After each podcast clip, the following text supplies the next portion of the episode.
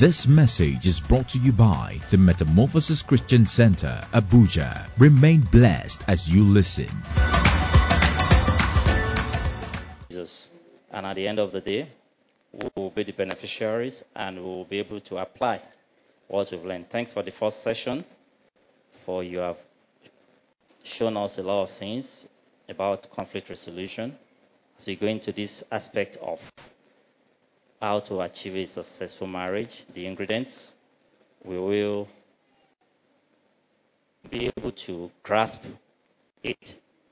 We request for ability to comprehend and understand in the mighty name of Jesus. Thank you, Father, for in Jesus' mighty name I've prayed. Amen. Thank you so much, and thanks for having me here. We're talking about ingredients of a successful marriage. First of all, I want to say that there are two things we need to understand. Knowing the ingredients alone is not enough. Knowing how to blend the ingredients successfully is also very important. You can have salt, have tomatoes, have... what do they call it? A bell pepper, sorry. I used to know English. I know it's bell pepper now. I got to know it very recently. I didn't know it as if for years. They now say it's bell pepper. So bell pepper. Please, what's Urodo? Pepper, okay. Just pepper. You can have everything. And you still come out with a very terrible soup. Oil, okay, I put the oil, I still come out with a very terrible soup. So we need to understand that very well, that we are dealing with the ingredients and probably how to blend them, one. Then two, even if you know how to blend them, the taste for Mrs. or person A would definitely be different from the taste of person B, no matter how well both of them know how to cook. The two can come out to be very sweet, but the taste will be very different. There are some people, if they blindfold them and they give them food, by the time they taste the soup, they know it's their wife's soup immediately, because there is a uniqueness in the taste. I'm saying this because we're going to talk about ingredients, we're going to talk about a lot of things, but the most important thing is your uniqueness in blending it to achieve success might be different from the uniqueness of another set of family or another couple in blending the same ingredients to also achieve success. Do you understand what I'm saying, please? So you need to look beyond... This is the way the soup is supposed to taste. And that's how I will prescribe for everybody. It's not going to work. So we know the ingredients. The ingredients for successful marriage is more or less known to us. But most of the problem is blending them and understanding how to do it well. That one might take time. That's why we're going to talk about some things. But as we go on, we'll be talking about that. But before we go on into this, I just want us to understand some important definitions and terminologies in marriage. Because some of them we know, some of them we think we know. But no, I'm sure none of them will be new. But we'll go through it. Next slide, please. Good. Covenant and contract. We've had this several times. That was the time we won't discuss it extensively here. The only thing I will discuss about this is contract can happen without a relationship. Covenant cannot happen without a relationship.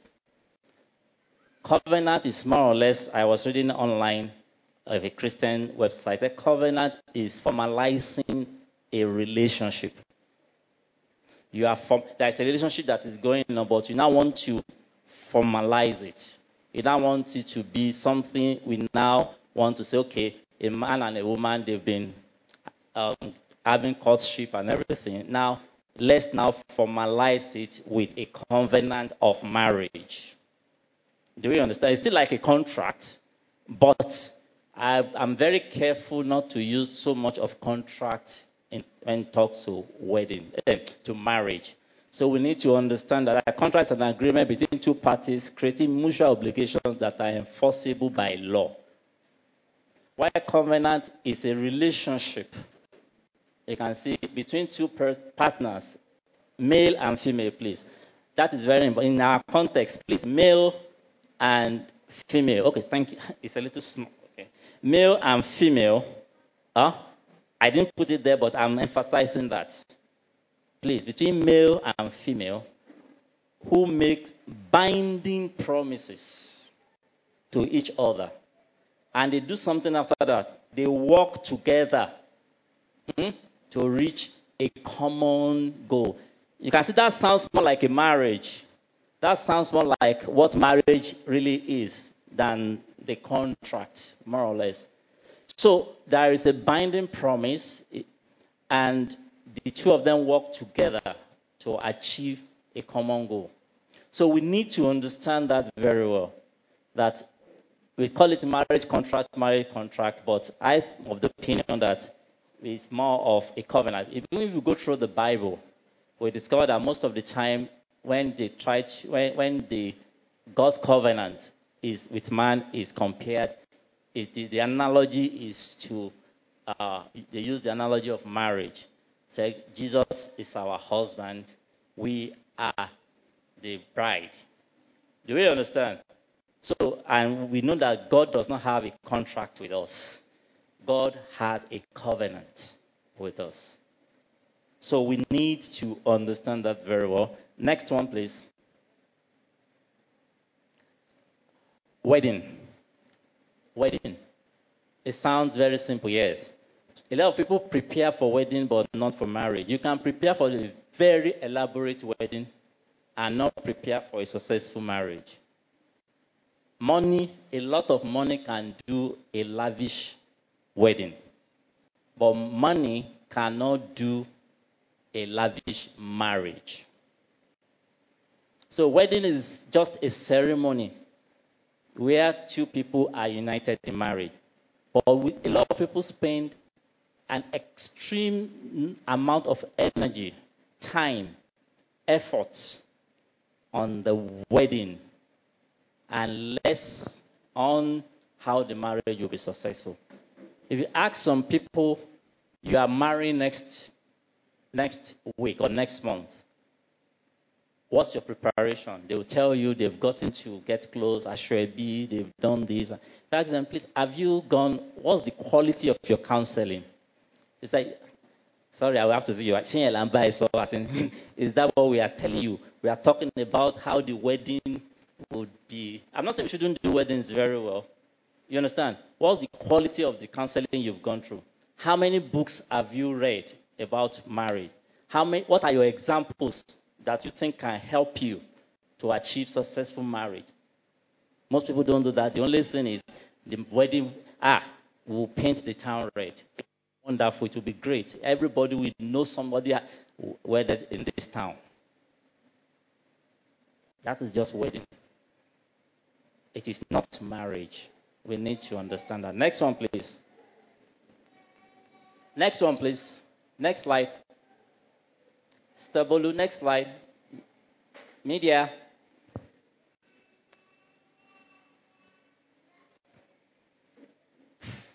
So, anyway, while we're waiting for that, so we should understand that marriage is in essence the establishing of a covenant between two people.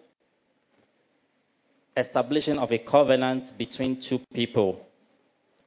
And God has set the pattern for all covenants.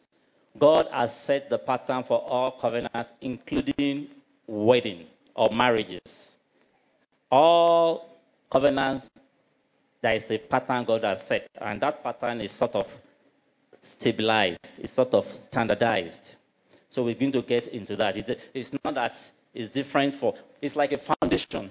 It's like you have a foundation, you have a place. you can now build any, whatever you want to build on it. It's giving you a platform. That platform has some standardized things that are there. And those are some of the things we'll be looking into today. And when God enters covenant with man, this covenant was based on certain character qualities. Please, let's put that. Certain character qualities within God himself that made such covenants possible. And if you look at this next slide, that's exactly where we end. So when God makes covenants, he has no intention of breaking that covenant. I'm going there very soon now. So have you filled that space, please? There are some character qualities within God himself that made covenants possible. We'll see them very soon. So we are trying to see what's the nature of covenants that God made with mankind. What nature of covenant? When God makes covenant with man, God does not take his covenants lightly. He's very serious when it comes to covenants. It's not the God that says, please go back to that covenant. Please, can we? Yes, he's serious about that. And we remember the story of when God made the covenant with Abraham in Genesis 17, 7-8. He made it very clear what he wanted to do. Said, I will establish my covenant between me and you and your descendants after you in their generations for an everlasting covenant. Please note that word, an everlasting covenant. And God says he keeps his covenant up to 1,000 generations. And I did a small calculation. I first of all went to check what's the lifespan of a generation. It's between 20 to 30 years. I found the average 25. So if God keeps his covenant up to 1,000 generations, that means God will keep his covenant for at least 25,000 years. Do you understand? For at least, if he keeps it up to 1,000 generations, and biblically from, from Adam till date, according to the Bible, I don't think it's up to that. So it's just telling us that it's actually an everlasting covenant. It's not the covenant that we... But one thing about God is anger lasts for just 4 generations. When God is angry, that's even Old Testament. Now, once you ask for forgiveness, it finishes. That's all. Do you understand? So, but his covenant lasts 1,000 generations. So it's an everlasting. It keeps going. So and he doesn't have the intention to do that. Look at the rainbow. This covenant has been on since the time of Noah and is still on till date. God has never broken it. And he also said that day and night will not cease. Until date, we still have it. So God keeps his covenant. He does not joke with his covenant. So we need that. It's not a man that he should lie. Neither is he a son of man that he should repent. Say, has he said it and will he not do it? Or has he spoken and will he not make it good? That's Numbers 23:19. We need to understand that. So his covenants are there and good. Next slide, please. So in that place, he said, God, he has no intention of breaking. We can do that. I've written that. He has no intention of breaking his covenant. Now, we're talking about a vow now. Usually, when you have something like a covenant, if you see God's pattern, God always follows it with something that is more or less like a vow. I will do this, I will do this, I will do this, I will do this. And God does not take it lightly, and it's told us clearly in his own word that we should not take even our own vows lightly. And if you can see that in the book of Ecclesiastes, Ecclesiastes 5:4-6 is telling us that when you make a vow to God, do not delay to pay it. Not even to God. If you can do that, we also do it to our fellow man. We should not delay in paying our vows. Vows are very important. I'm not sure whether you can see that thing very well. I will just read it. He said, to keep a vow means not to keep from breaking it, but rather to devote the rest of one's life to discovering what the vow means and to be willing to change and grow accordingly. If you want to say, I won't change this vow, I will make sure, you are operating something like in the Old Testament mindset. But in the New Testament mindset, this vow, what does it really mean? Holy Spirit, help me to understand this vow and help me to know what to do to ensure I keep it. Not that do not do, don't. If you continue to do that, you're going to have issues. But if you devote your life to understand and discovering the content of this, and you begin to understand, because with understanding comes a better ability to implement. A better ability for you to know how to go about it, rather than you shall not do this. They said this marriage, we cannot divorce, so, and we are not divorcing. The probability that divorce will come is high, because you don't even understand what it takes not to divorce or what it takes. But if it's okay, they said we should not divorce in this marriage. Yes. What are the things we should do? How do we understand? What is divorce itself? Why did God say we should not divorce? God did not say we should not ask questions. Everything is in the Bible. Why did God say we should not divorce? Why did he say, okay, it seems divorce makes me to look selfish. It seems divorce makes me see it's me, I, and myself. And selfishness is not an attribute of God. You are beginning to understand some things. And you are beginning to say, okay, if I want to be like God, if I want to be like Jesus, if I want to do things the way Jesus, was Jesus selfish? Was Jesus self-centered? We are still going to get to those ones. So once you begin to understand, okay, I will not be selfish. I will not be self-centered. I will not be proud. I will not be this. And if I am, God will help me.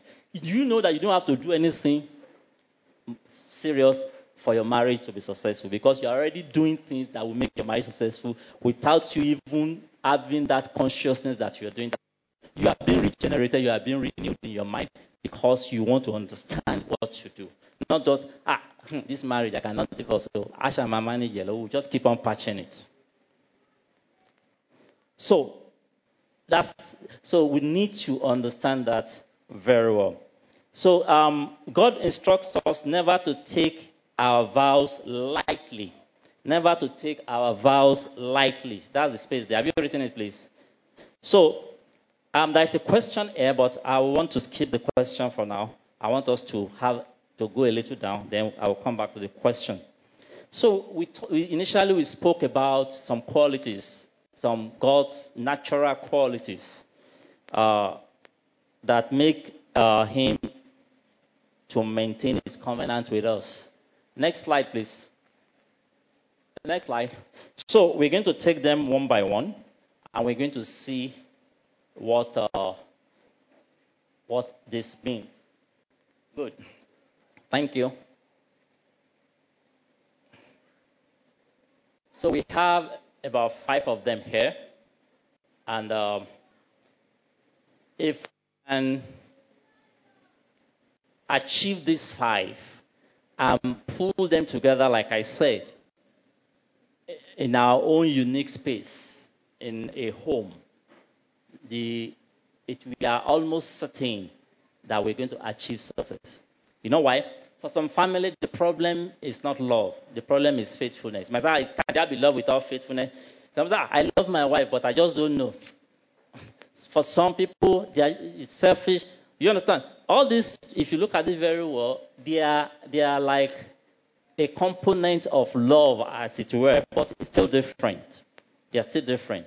Some people we live in the same house, but I will never forgive you.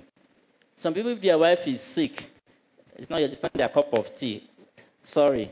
How are you feeling now? Fine. Okay. I think I need to go out and go see my friend. The wife will be thinking, I thought I told him I'm not fine. Oh, okay. That's the cool wife. The wife that is more expressive. Say, where are you going? Are you blind? Can't you see? I'm not saying you say tell your wife because you are already causing another problem. Can't you see that I'm weak and you are leaving me in this situation? You are going now. So what do you want me to do? Am I your doctor? If you are sick, go to the hospital. Do you understand? That's merciful kindness in such a way. So what we need, the dose of each of these, we need different. That's why I was talking initially that you may not have the ingredients, but the way you pull them together to achieve success can differ. But we need to know the basics and all these things very well. One thing we are sure of in any marriage that is implemented according to God's precepts is the love of God. If you don't have the love of God, no matter how you love each other, at some point, some people say it's not possible, but some people have been married for years. They are not Christians. They are doing well. Yes. But I can assure you that the greatest stabilizer of any marriage is the love of God. Because under some circumstances, as you look at, you ask yourself, especially probably in the early phases of the marriage, say, why did I even marry this person? Maybe they blindfolded me. Or somebody used some jazz on me. Because there is nothing, at that point, there is nothing good you are seeing about that person. At that point. But you remember that, okay, let agape love still reign. And I can assure you, from agape love, anything, all the other loves we've been discussing can actually develop back. But once agape love is out, it will take the mercy of God for that marriage not to end in divorce. Because nothing else is sustaining the marriage. And that's why you will see two people, they are fighting, they don't like each other, they beat each other, and they are still having children. You don't know. You see, in that house, you'll be hearing fight every day. And after 6 months, the wife is pregnant. You wonder what's happening. What kind of love is in this family? Do we understand? The man will tell the woman, abuse the woman, curse the father, curse the mother, curse the day he met her, curse everything. The woman will say the same thing back, beat everybody. Still, you still have two children, three children. So what we're saying is, and after that, each of them move apart. Sometimes I look at some people, after 4 children, they say they are divorcing. After 3 children, I now wonder that, but the love that made them have 3, 4 children, what happened to it? So that's what I'm talking about. So the love of God is very key in stabilizing a marriage and an ingredient to a successful marriage. And the love of God is available to all of us if we are open to it. If we allow that love to permeate our family, to permeate our marriage, and make our marriage functional. I can say it categorically that a family without the love of God will have a dysfunctional marriage. I'm not apologetic about that. What I mean by dysfunctional is that marriage will not be in line with the will of God. And for me, no matter how successful your marriage is, no matter what you do, if you don't achieve God's purpose for your union, I don't see it as functional. I don't see it as successful. That's what I mean by that. Not that they won't be happy, not that they won't do things. No.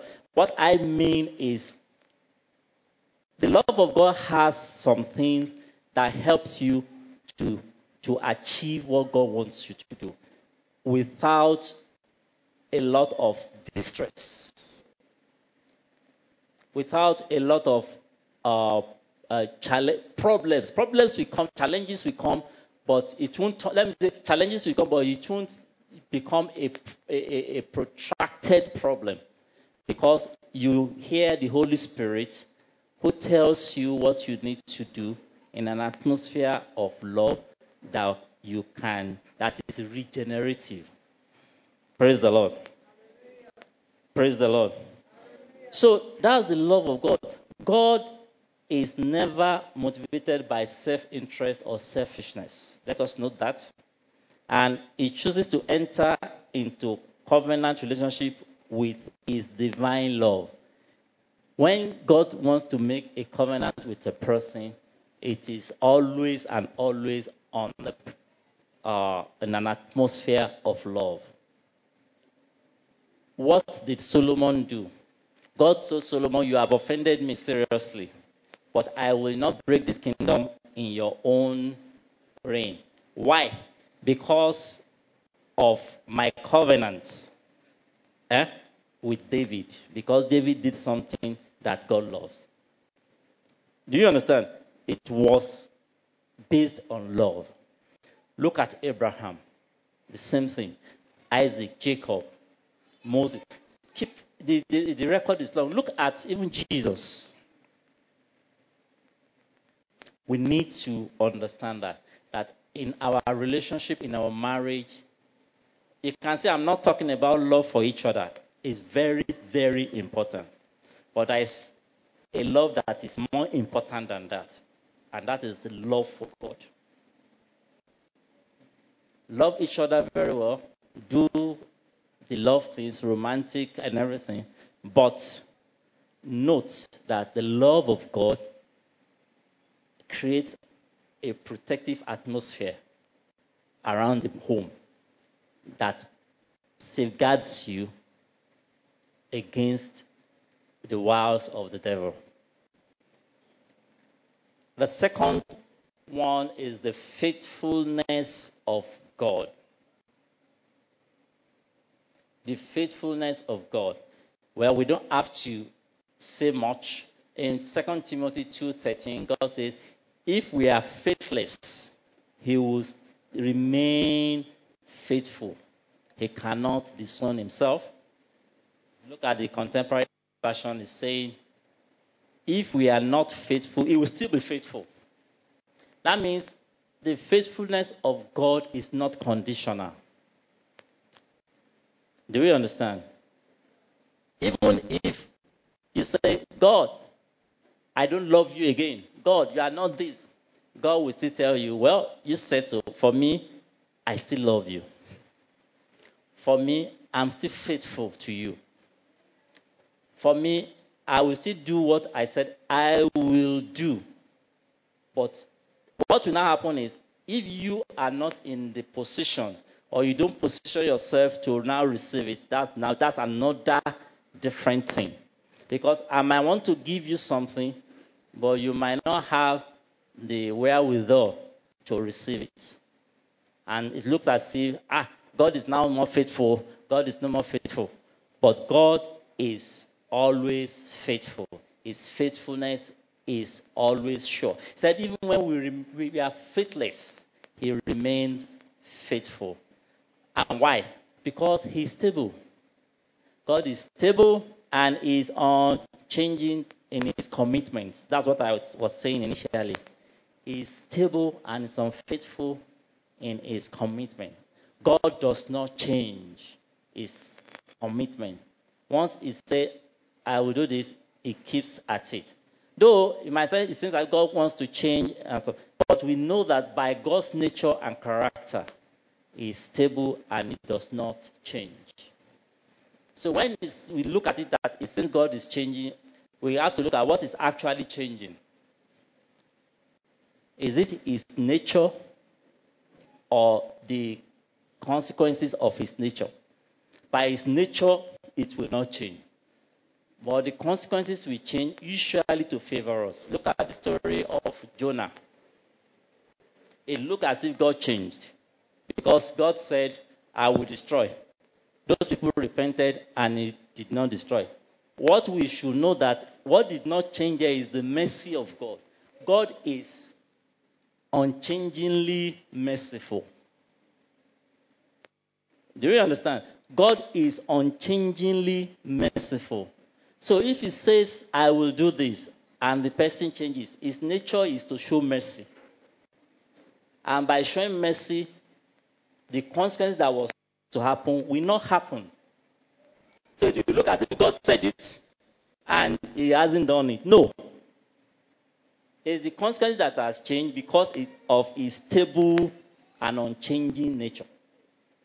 So we need to understand that he is a rock, and we can depend on the fact that if he makes a vow today, it will still be in his heart to keep that vow tomorrow and beyond. Tomorrow and beyond. Example is, can you imagine God made a promise to one man, and the nation that came out of that one man, God is still faithful to that promise. God made a promise to Abraham. And now, the nation of Israel, they are still enjoying that promise. How many thousands of years ago? So he is faithful to whatever he says he will do.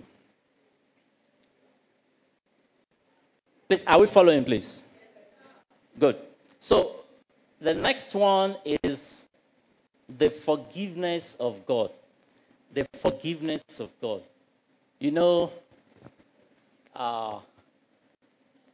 this is very interesting. When God forgives, God will say, I don't remember. He said, your sins I remember no more. As if it doesn't happen. That's the way God forgives. And someone says, it's only God that can forgive like that, though. That me. Well, I can forgive, but I will not forget. That's for another day. We've spoken about, can you forgive and forget? But the most important thing is, God forgives. And when he forgives, it's absolute. When God forgives, he is what? Absolute.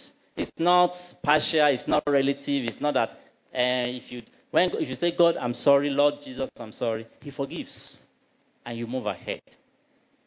We need to remember that. And that's why in Psalms 130, verses 3 and 4, it said, if you, O Lord, keep a record of sins, O Lord, who could stand? Nobody can stand. You now say, we keep, but with you, there is forgiveness. With you, therefore, you are feared. With you, there is forgiveness. We should remember that too, that God is a God of forgiveness. Now, let me just read something here. Nehemiah 9:17 is talking about, if they refuse to obey, and they are not mindful of your wonders that you did among them, but they hardened their necks in their rebellion. They appointed the leader to return to their bondage, but you, God, are ready to pardon, gracious and merciful, slow to anger, abundant in kindness, and did not forsake them. That is God. And that is the nature of his forgiveness. So we need to understand this very well. We're still going to go into how that relates to our marriage. But we need to, first of all, understand that when God talks about forgiveness, it's slightly different from when man talks about forgiveness. But we are supposed to follow the pattern of God in terms of forgiveness. If Roger Fair, I'm just giving an example, she just hit my car now, or I hit his car, and he goes to repair it. And maybe I want to drive, and I drove close to his car. Said, don't hit my car, because that's how you hit my car yesterday. But sir, you forgiving me? Yes, I know I'm forgiving you, but I'm just cautioning you. I'm just reminding you that you should need to be careful. Not for my sake. No, it's for your sake. So that you won't have to spend. Just be careful. and you feel that, and he said, he has forgiven me. Or maybe you are passing by. Who's that brother? Somebody hit you. It's one of our church members. I don't know what he even had. Maybe he was asleep. I'm not even sure. He just hit my car like that. It didn't pay me, but I've forgiven him.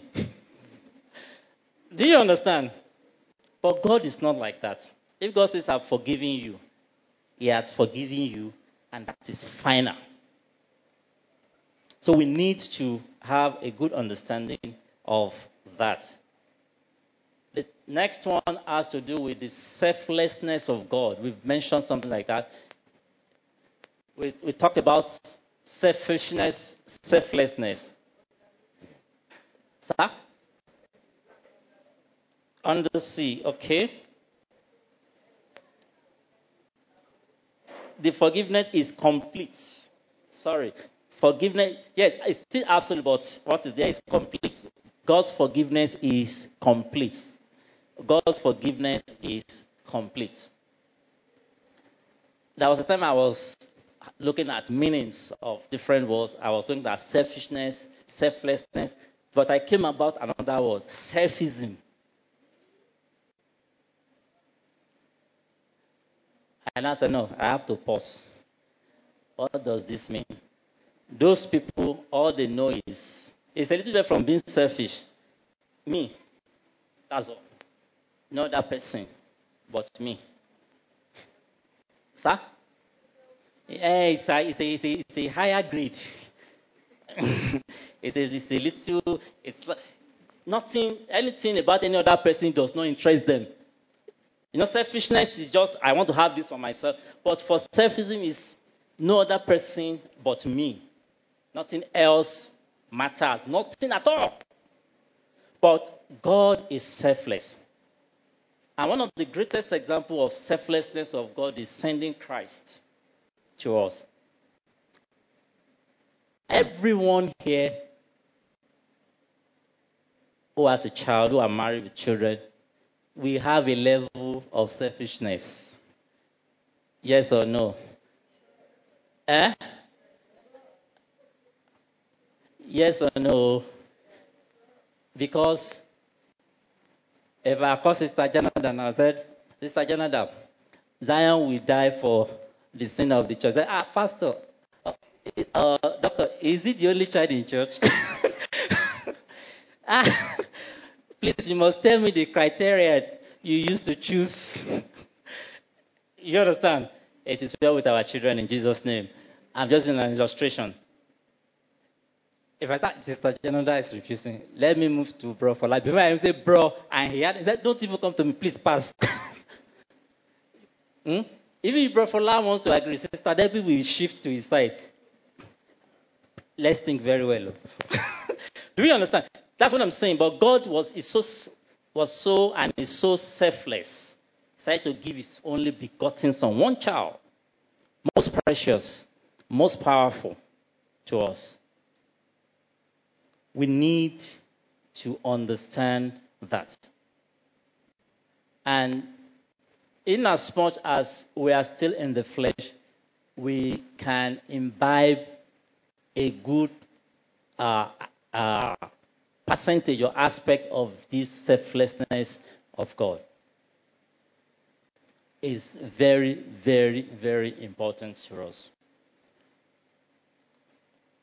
So,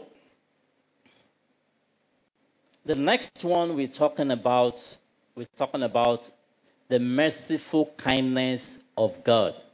The merciful kindness of God. In Psalm 86, verse 15. It says, but you, O Lord, are a God full of compassion and gracious, long-suffering, and abundant in mercy and truth. The space there is merciful kindness, merciful kindness. So we can see from this passage that God is merciful. Said, your mercy endures forever. The mercy of God, they are what? They are new every day. God is full of mercy and is able to feel sympathy for those he has created. Sometimes you think of people looking at a fellow human being and hacking them down, shooting at point blank range, cutting each other anyhow. Sometimes I think about it a lot, that those people, don't they feel mercy? Don't they feel kind of a repulsion? I just see somebody and you just hit the person on the head. You see blood and you don't feel, you're even happy.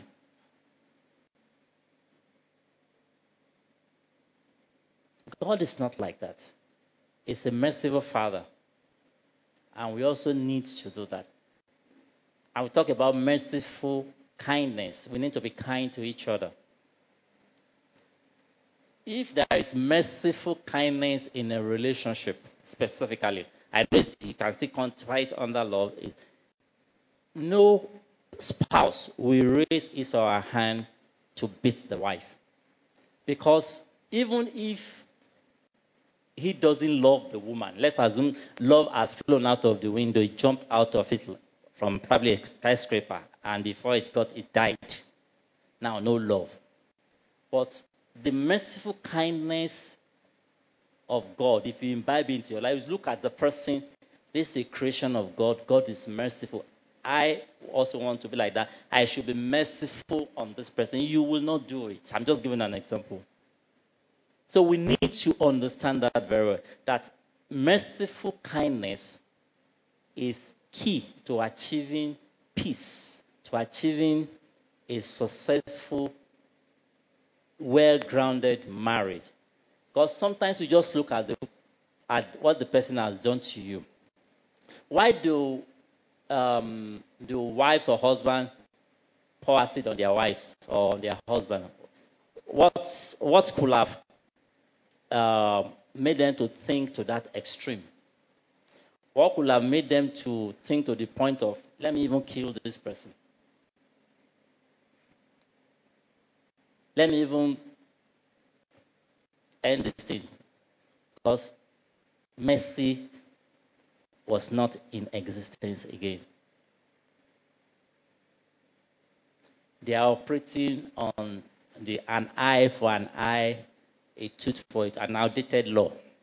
It's outdated. That one is out. We now have a new covenant where Jesus told us we should pray for our enemies.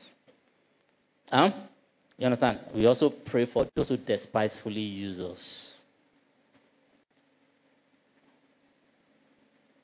That means even if your spouse does something to you, your first response, your response you should not start thinking of retaliation. You should start thinking of resolution. We heard a lot about it. Instead of, most of the time, if somebody does something, the next thing is you want to retaliate. But we are not supposed to go into the mode of retaliation or go into the mode of resolution.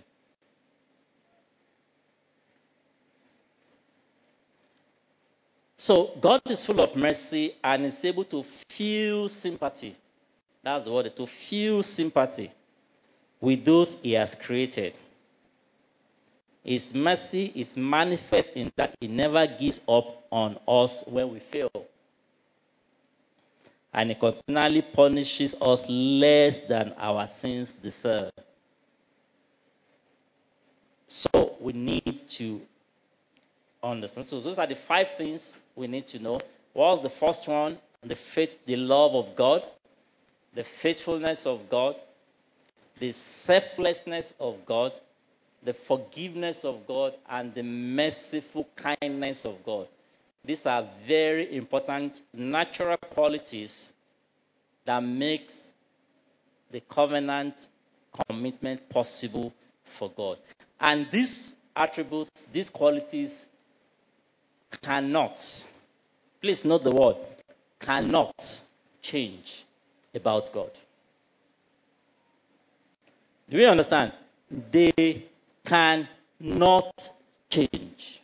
They are immutable. These are some of the core personality of who God is. So, next please. So, now, how can we make these qualities to manifest in keeping our marriage vow? Next one, please. Good. So, for the love of God, it must be the base of every marriage. I think I've spoken about that already. For those that are here to marry, if somebody loves you so much, but you cannot find agape in that person's life, the God kind of love, be careful. And even those who are married, if you look and say, this is my husband, this is my wife, I sense the way we are going, this agape is not what it should be. Please seek counsel. It's very important. Because once that one dies, like I said, there are bound to be issues. So we need that. It said a man and woman need more than physical attraction. Please let that physical attraction. They need a divine love to exist between them that is not based on external circumstances. This love can only come from God. I saw this quote. I hope it's not very clear, but I'll read it. Said, when couples love God first, they love each other better. When couples love God first, they love each other better.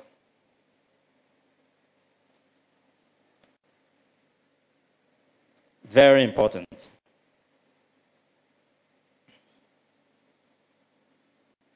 Excuse me. What's happening? Okay.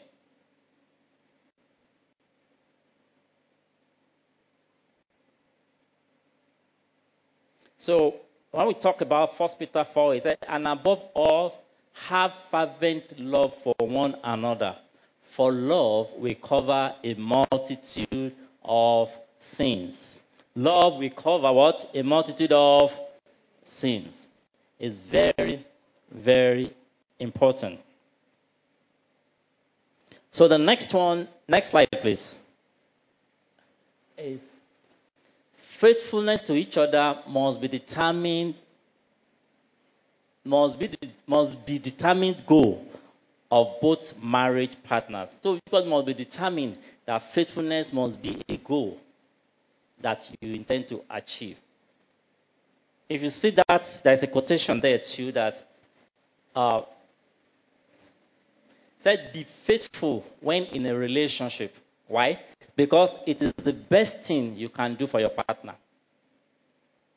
Be faithful. Now, when we talk about faithfulness, we think more of infidelity, the wife going out to another husband, the man going back. But for me, I think faithfulness is more than that. A man that beats his wife is not faithful to the woman because he is not faithful to the vow he made. A woman that is behaving, that is manipulating the husband, that is usurping the duty or the power of the husband at home, is not being faithful. Because faithfulness just means you are compliant. You stay with the vow you made. You stay with the vow you made. It is very, very important. So, to be faithful is to be loyal. That was the space there. To be faithful is to be loyal. To be faithful is to be loyal, constant, steadfast, and resolute.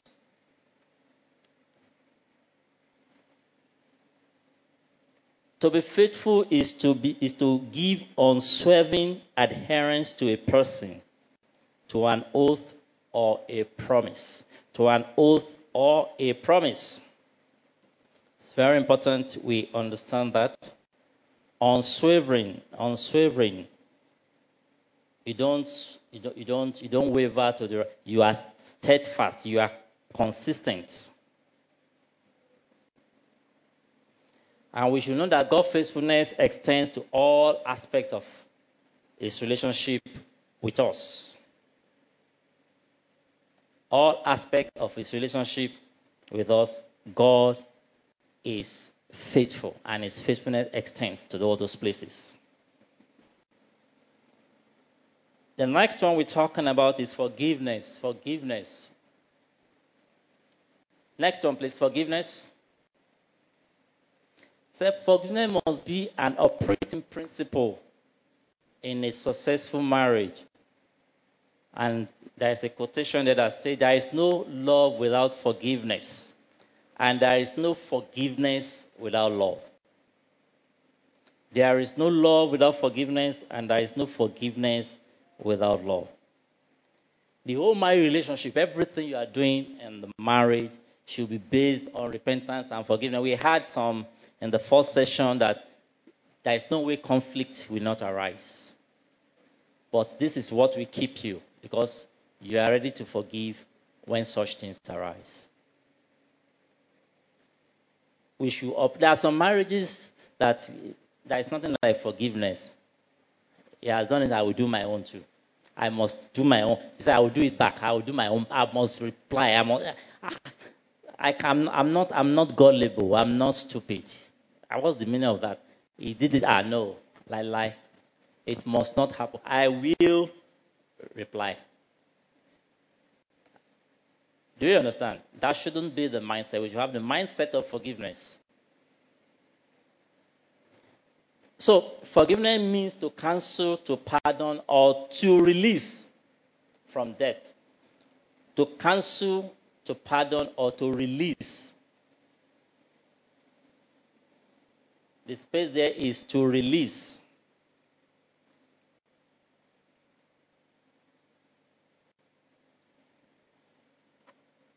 It involves putting aside and disregarding, putting away completely and unreservedly the sins of another. That is, the space there is disregarding. It's very important for us to note that we'll need to learn to disregard. We need to learn to disregard some things. We need to learn to disregard and let them go. Just let them just pass by. Some people, they say, it must not pass. He has said it. If I allow it to pass, he will repeat it next time. So let him know. I want him to know that what he has done is bad. And I will do it in a way that he will never forget in his life. You're not doing yourself any good anyway. Sitting down to resolve issues, yes, it's good. But you should not go with the mindset of unforgiveness to do that. You should go with the mindset of resolution, the mindset of what do we do? How do we go about this thing? What are we going to do about this situation? The situation is already on ground. That's the aspect of forgiveness. Now, there is already a problem.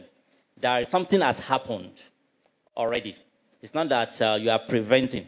It has happened. So, what should we do? That will be the mindset. Not, it has happened, I will do my own. No. It has happened, I know, but this is my mindset. I've forgiven, but we need to resolve. Do you understand? Because even if you want to resolve and there is still unforgiveness, the resolution will not work. And if it looks as if it works, that means one person is a deceiver. And that person that is still having the spirit of unforgiveness will still do something to harm the other person. That's why you look at that. But we've spoken to them. They've resolved the issue. They said there is no more problem. No problem. It is well. You even hug. The next time you are hearing, said, demanded this to the wife. When you now ask the man, you remember what you did 2 years ago. But we thought we... You think I forget? I can never forgive you. I just allowed that to pass because I respect your father. Or I just allowed that to pass because I don't want to look like a bad person. You think you can go scot-free? That's not what we're talking about here. We're talking about when it happens, forgive genuinely. That is what we are talking about in terms of forgiveness.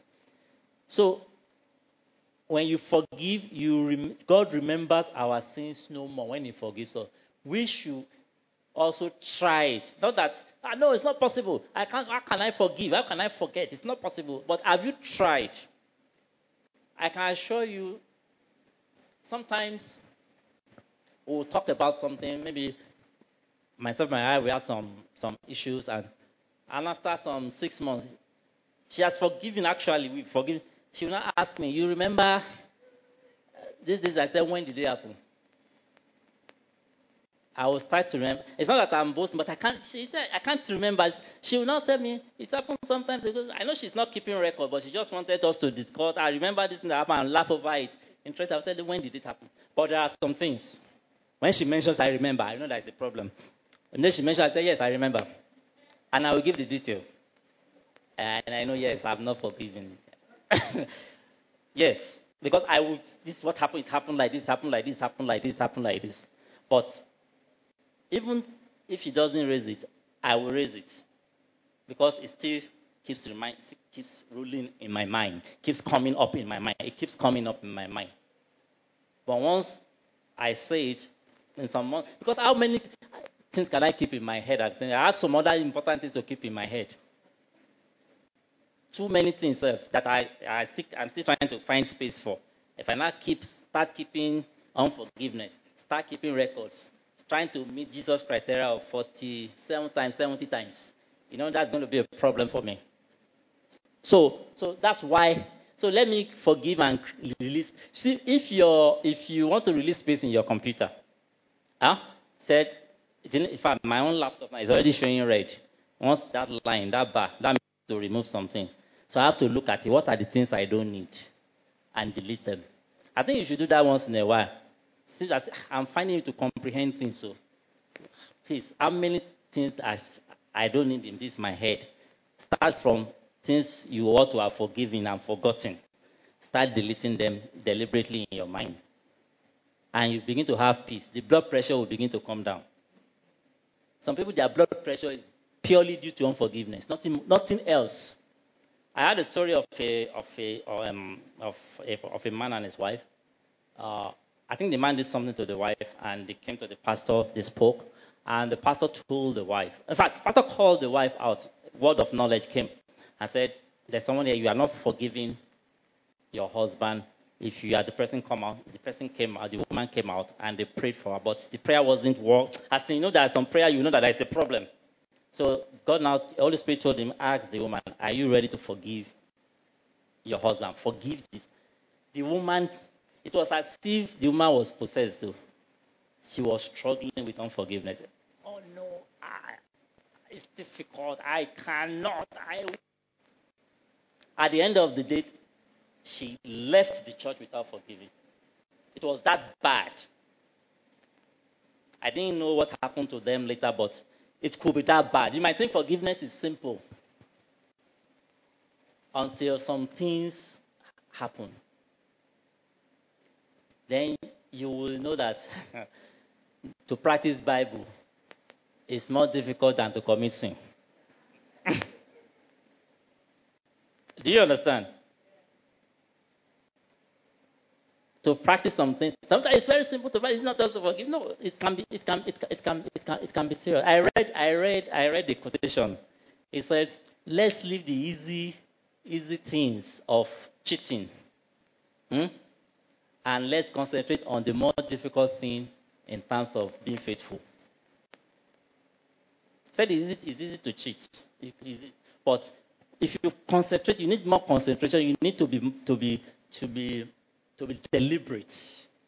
You need strategy to be faithful. You can't just, if you just decide to live your life anyhow, do anything anyhow, you will fall. The devil is already waiting in a corner to just catch you Just like that foolish guy in Proverbs that the woman was talking, my bed is beautiful, everything. Yeah? In the evening, around 7, just come around the corner, everything is fine. My husband has traveled since. He's not even at home. So, and he will not come for a long journey. He has taken a lot of money. So he's gone for a long journey. We are free. Yeah? Because the guy has no plan for the evening. If he has plan for the evening to stay with his wife, he has some plan and the Holy Spirit is helping me with that plan, he will tell you, no, this night, I have a plan to be with my family and I have to be faithful to that promise. Do you understand? Yeah. That faithfulness will help him to move away from the cheap ability for him to cheat. And there are some people in the university, we call them NFA, not Nigerian Football Association. They have no future ambition. In medical school, sorry, I don't know for other places, if you are NFA in medical school, you will not graduate. Sure. If you are the best, the lecturers will make sure you don't graduate. And I looked through all those that had the NFA-like way of life. None of them graduated. In fact, one of them got over 300 in JAMB when he entered medical school. Is it 303, 310 or something? One very outrageous number. He didn't make it to 200 level. Is that serious? The same thing with God. You need to be deliberate in some of these things. You need to be deliberate in the love of God. You need to be deliberate in forgiveness. You need to be deliberate in mercy, kindness. You need to be deliberate. God was deliberate in giving us his children, his only begotten. So he didn't just say, let it hang. If Jesus wants to go, let him go. If he wants to stay, it's not my problem. He said he gave us. He looked at it and gave us. So you also must look and forgive. Must look and be faithful. Must deliberately do something. Pray the Lord will help us in Jesus' name. So he also removes our sin far from us. He removes our sins far from us, as east is from the west. That's Psalm 103, verse 12. To forgive is to absolve. I think I've spoken a lot about to absolve from liability to punish a crime or fault committed. You absolve. The C, it is the voluntary release of a person over which one has legal control. Legal, not legal. Legal control. Okay? Excuse me.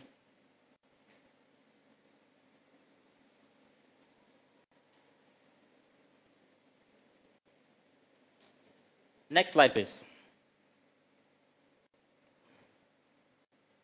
Next slide. Okay. So, is this the next slide? Have we seen the slide on selflessness? Yes, just hold on there. So, it said, when God forgives, it does not mean that he temporarily suspends punishment, which he may at some later time inflict. God's forgiveness is complete and eternal. So the space there is suspend. We've spoken about that already. True forgiveness involves a determination never to bring the subject up again. You know, they said repetition is the secret of knowledge. You should not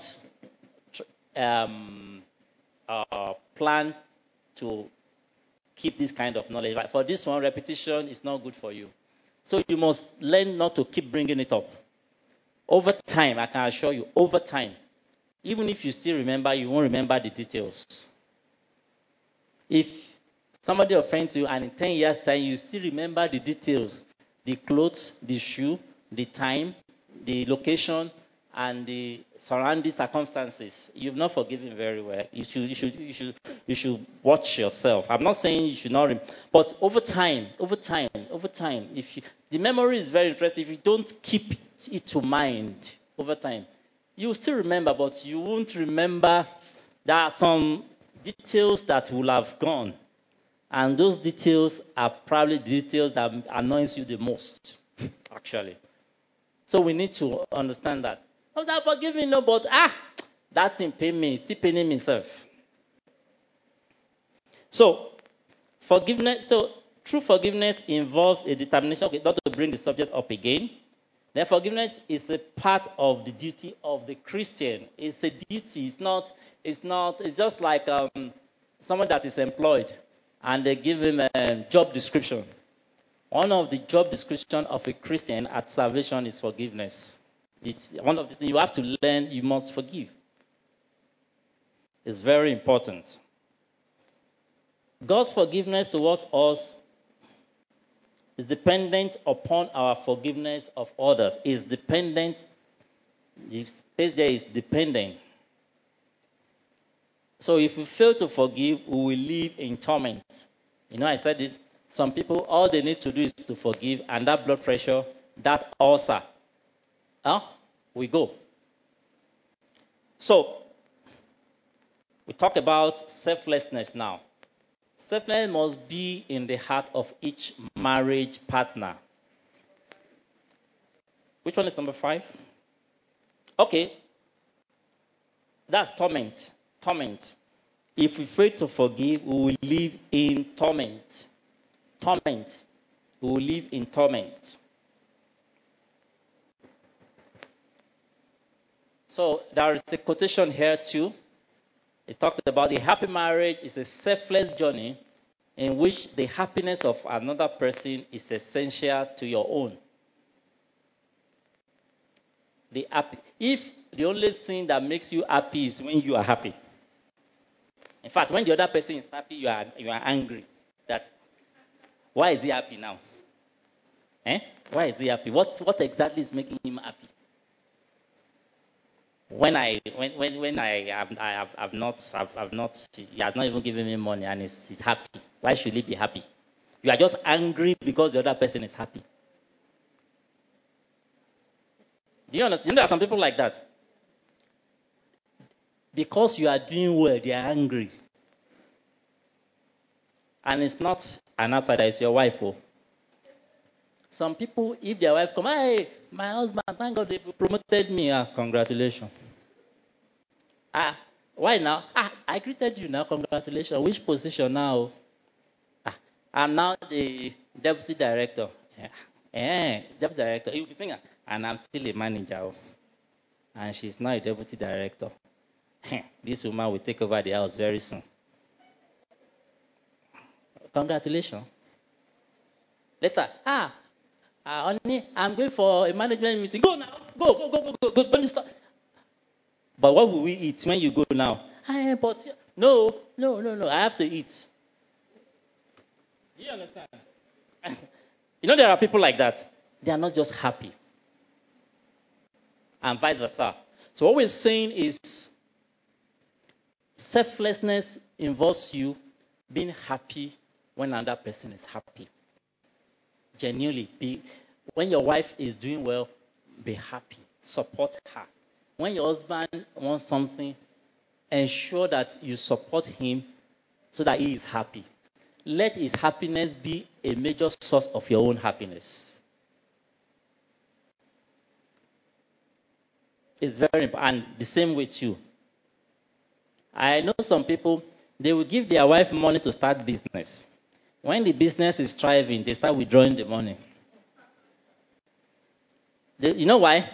So that she will now become big. And no, we want it to let the business be in Abuja.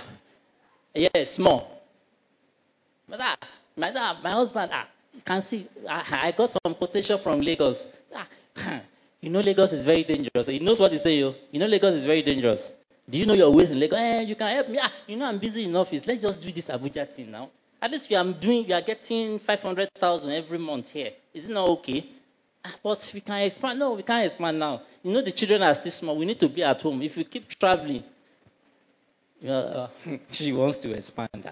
Abi, you now become a big businesswoman, and some men will be looking at her. Let us stay in our own small place here. Let the business remain small.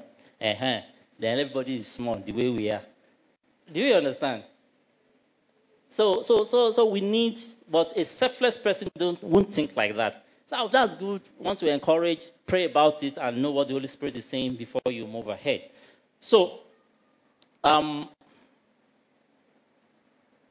it's talking about unless both members of a family, of a marriage, are putting the interest of others before themselves, there is bound to be tension, jealousy, impatience, stubbornness, argumentativeness, criticism, harshness, pride, and oversensitivity throughout.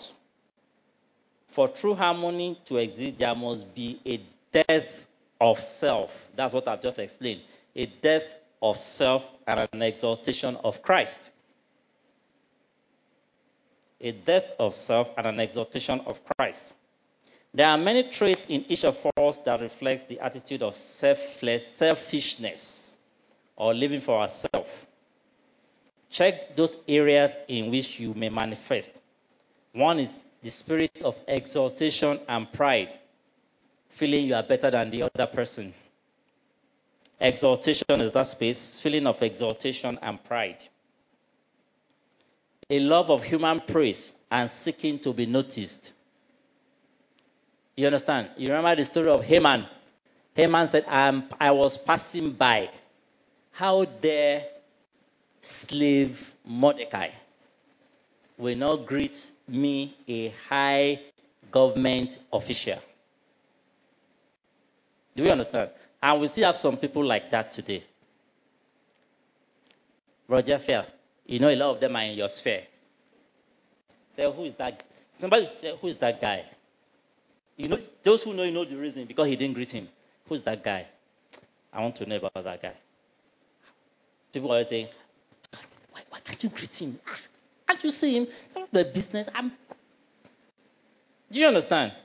Some people all want to be, you must notice me. And that's why people go into debt somewhere. You must notice my Rolex wristwatch. You must notice my $10,000 trackers. You must notice my Ashwebi. This Ashwebi, we cannot buy Ashwebi less than 100,000. No. Sir, what of 20,000? You want to disgrace me, disgrace my family, disgrace everything about us. How can me? Do you know who I am in this society? Who are you anyway? Do you understand? So, the next one is centering of conversation around yourself and your own interest. There are some people, when they get to any place, if there are competition in terms of who is talking, they get annoyed.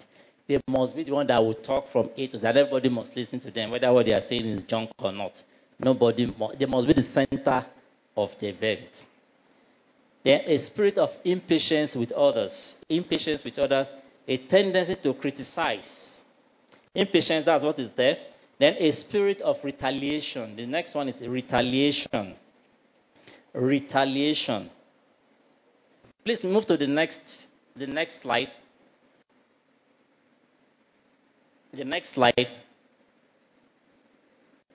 Good. Just stop there. So, let's go back to, there is one more. Okay, let's stop there. So, then a tendency to criticize and pick flaws when others have been successful. We spoke about that already. Then a jealous disposition and a secret spirit of envy. A man that envies his wife's successes, or a woman that envies her husband's success. So we need to be careful of all these things. The next one is the merciful kindness. I'll just read this quote and we'll move ahead. The merciful kindness must exist in abundance in the marriage. And I also saw this online. It said, mercy is at the heart of our redemption. And it is at the heart of marriage, giving and receiving it, being healed by it. So mercy is at the heart of our redemption. And it's also the two people involved should have this mindset, not just one person. Talk about ownership. In marriage, we recognize that we do not own ourselves, but that the ownership of ourselves is given to our spouse. If you can find that in 1 Corinthians 7:4. Then we talk about veneration. You treat each other with honor. You treat each other with what? Honor. You treat each other with honor. It's very, very important. And adoration. Now, veneration should not translate to fear. You honor the person. You respect the person. I know someone, and I think, I can't remember the place in the Bible, and I said, it's only God that should be feared, but you respect men. Fear God, respect man. So then, earnest effort. We should put genuine effort to ensure this marriage works and you achieve a level of success you intend to achieve. We talk about nourishment. It's just like you nourish your body. The Bible says that when you eat, you nourish your body. You're supposed to nourish your partner, nourish your spouse, nourish your wife or husband in discussion, in deliberation, prayers, studies together. A lot of you nourish each other. Awesome discussion, family time, good resolution of issues. You are nourishing each other. You are developing each other. It's very important. Then we talk about attention. You pay attention to each other. It's not like we were told during the conflict resolution, you are reading newspaper. Sir, I want to discuss something with you. I'm listening. Are you sure you are? I said, I'm listening. What's happening with this Ateta again? Ateta, this guy will kill us in this arsenal. Sir, but I'm listening to you. Please keep. Do you understand? You need attention. God pays attention to us, and we also need to pay attention to God and pay attention to our spouse. We need to be attentive and listen. Then we also need to nurture each other. Nurture each other, pay attention, cherish each other, cultivate each other's life, career, nature. Do everything to ensure that this person is doing well. Then lastly, tolerance. If you put the first letter, you can try it. Just remove the first letters of all these things and tell me what it forms. Somebody should help me do that quickly. It's in your manual, but just remove the first letters alone. Just the first letter of all those things I've spoken about. Commitment, ownership, veneration, earnest effort, nourishment, attention, nurture, and tolerance. It results to covenant. You understand? It means it gives you covenant. It's very, very important. So, true, but I want to show two more slides quickly in 5 minutes, and I'll be through. Expectations in marriage. Go back, please. It's been discussed to an extent in the last one, what you expect, but we are talking about how you manage expectation. How do you manage it and ensure that you come out better? Next slide, please. We can see this good. You can see that one of the things that causes problem in a marriage is expectations. And we all have. You heard the story of that woman that kept changing our expectations, But one thing I've noticed is most people feel their expectations are not met. Genuine expectations. I'm not saying we shouldn't have expectations. There are some expectations that even if you are praying for that expectation, you are praying amiss. And God will not answer. So, some people are so full of themselves. That they feel this one should do this. My husband should have done this. And once that expectation is not met, it leads to offense. Because they feel, because if you become offended because somebody did not meet your expectation, you are proud. For me, that's another definition of pride. Why should he meet your expectation in the first instance? Not all, but some expectations. Even if your expectation is genuine and it's not met, it should not create an offense for you. That's the truth. Because there are other ways you can do it. I'm not saying we should not have expectations. No. But don't let a situation whereby your expectations are not met now leads you to being offended. That's where I'm going. Of course, if we don't have expectation, we are above all men most miserable. We need to be expectant. But if it's not met,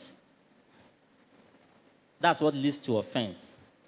And once offense keeps generating, it goes up, and unforgiveness comes in their problem. And once unforgiveness comes in like that, and give no consideration to what is happening to that person, it's just your own selfish expectation that you want done. You don't want to know why it is not met. You take some actions based on your old nature, and it brings out the work of flesh. And from that work of flesh, you act. You can see it started from a simple expectation. My husband should have been home by 7. You understand? Very simple. He told me he will come by 7. And I've prepared his food by 7. He said he wants the food hot. And now he comes in by 8.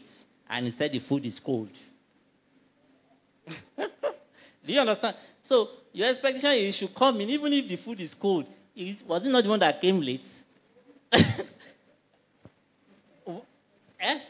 That's your expectation. You should just eat the food in silence. But you're still saying the food is cold. Why should it be cold? Then you take offense. Do you understand what I'm saying? You take offense. And unforgiveness comes in, and you don't give consideration that, well, maybe it's just tired. Maybe what you just, and you just, excuse me, do you realize I've been working since morning? And you didn't answer. Okay. That food is because I gave you food today now. Tomorrow, come and ask me to cook food again. You said you come 7. When you come 10 o'clock, that's whether you meet any food. It's because you met food, that's why you are talking. Old nature coming out through the work of flesh. Do we understand? From a little expectation that I should come by 7 and I should not complain when it's eating. That alone can scatter the whole thing, because the man said, the man will not even eat the food again. And find, men, if he's very angry, and that's foolish anger, he will go and sleep hungry. No. But wise anger, he will go to the fridge and look for something to eat. Yeah, that's wise anger. Anger in wisdom. So, yes, sir. He will just find something. Say, the food is the problem. Let's go to the next one. The last one. Now, if the same thing happens, the man comes and says, this food is... Your humility says, this man, what he said is very bad. Though. But he's human. Maybe he's tired. So you're already changing your expectation. So one way or the other, your expectation is met, so no offense. Because you have decided to forgive. There's a prior forgiveness. Because you made some consideration. And because of that consideration, your action plan will come out from your new nature. And from that new nature, your action will be developed from the fruit of the Spirit. Whether you need joy at that time, whether you need self-control, whether you need goodness, whatever one. And your action will be more modulated. And in fact, the thing can end well. Just like the one she said. The husband was moving fast. The wife was moving slowly. The husband said, why are you moving dear? The wife said, why are you moving weary? Old nature will scatter everything. But they looked at it. New nature was okay. Okay, let's combine it. Let's do some weary dear. You understand? And that thing ended there. That's because they understood some things and they have an idea of what they need to do. I hope we've been able to learn some things. Thank you. Thank you so much, Dr. Adeboye. We appreciate you. It's really been a good time. Let's give him a round of applause again. A lot of work has gone into it, so You know, that was 80 minutes gone by, right? That was 85 actually. And you know, even for Istanbul, you're the 80 minutes just ran very fast. Amen. All right, few notices. We'll be going on a break now. We'll go on a break, and that will be a long break. Not very long, but it's going to be like for 40 minutes because it's our lunch break. Is anybody excited? Yes, it's our lunch break. So we're going to have lunch now, and then we'll be back to listen to the last one, the last session. I also want to say to you that after the third session, we will have some question and answer period. Okay, so if you have some questions, please get them ready. You can get them across to Sister Kemi. Amen. You know, this session we just had now was particularly for single men and single women, but married men and women, we enjoyed it also, right? And learned a great deal. Ingredients for a successful marriage. These are some of the things that you should be on the lookout for. And I just want to do a recap as we take our break. It started by telling us that it is not contracts. It is what? It is covenants. It is not contracts. A lot of people are getting this wrong in this, and that's why they are changing the vows. Even somebody told me, do we have any vow in the Bible? Did they do vow? Is vow of God? Should we put vow in? Is it New Testament? You know, what we don't want to do, we find excuses for not wanting to do them. These things are not, marriages are not contracts, they are covenants. And then he went on to tell us that God takes his covenants very, very seriously. And he expects us to take our own covenants very seriously too. So once we go into marriage and we know that it is covenants, we go into it making up your mind that I'm going to make this thing. I'm going to take these covenants very seriously, not casual. And that is why we don't say for better, for better. That is not being serious. That is being irresponsible. Because you and I know that it's not a cost, but it cannot be for better. Things happen. We have ups and downs in life, so we just need to gear ourselves ready for these things, so that when they come, we know we are sticking with each other. Amen. So he told us five attributes, right, that God has that make it possible for him to fulfill his covenants with us. And it is so comforting to know that, you know, we should just flip these things over and say, when you don't forgive, we should forgive ourselves, but when you don't forgive easily, does God throw us away? He still, you know, hangs in with us. He tells us that this thing that you have done is bad. He brings us his word, confronts us with his word, and then we change. He doesn't give up on us. So let's have those five attributes again. Love, yes, love. Faithfulness of God. God is faithful to us, and I need to be faithful to my spouse. Not faithful to my spouse until my children come. Amen. Because that's what some people do. They are faithful to their spouse until the children start coming. When the children start coming, they transfer the love and faithfulness. It is me and my children. This man, I don't know what he is about, you know, but that is not the way it should be. So love, faithfulness, forgiveness, yes, selflessness, yes, and merciful kindness. You know, I'm beginning to love the mercy of God and see it from a different perspective than I've seen in different other times. You know, Pastor, somebody said it before. I learned it over now. It's coming in the last maybe 1 month. It's really come home to me. They said Pastor Adeboye said majority of his prayer time is spent asking mercy from the Lord. If you were to eavesdrop on his conversations with God, you will realize he asks more of mercy than every other thing. And you know, when I heard that, and I'm like, because you and I, you would think it's the person that has sinned, right? That needs mercy. But when I heard Pastor Adeboye, I knew that it wasn't because of sin that he was asking for mercy. I knew I didn't understand it. And I truly didn't understand until like a month ago, I started understanding it. Because another person said to me, RT Kendall, this is one person that God, sometime maybe like last year or so, or 2 years ago, I just had a dream about him, and his name was given to me in a dream. So I woke up, thank God I keep my journal, you know, I write down my dreams. I just said RT Kendall. Before that time, I never heard of him. And I decided to go check if that name exists. I checked, I didn't see his face in the dream, it was just the name. I went checking, and I realized, wow, this man, very elderly right now, maybe he's in his late 70s or early 80s, very old right now.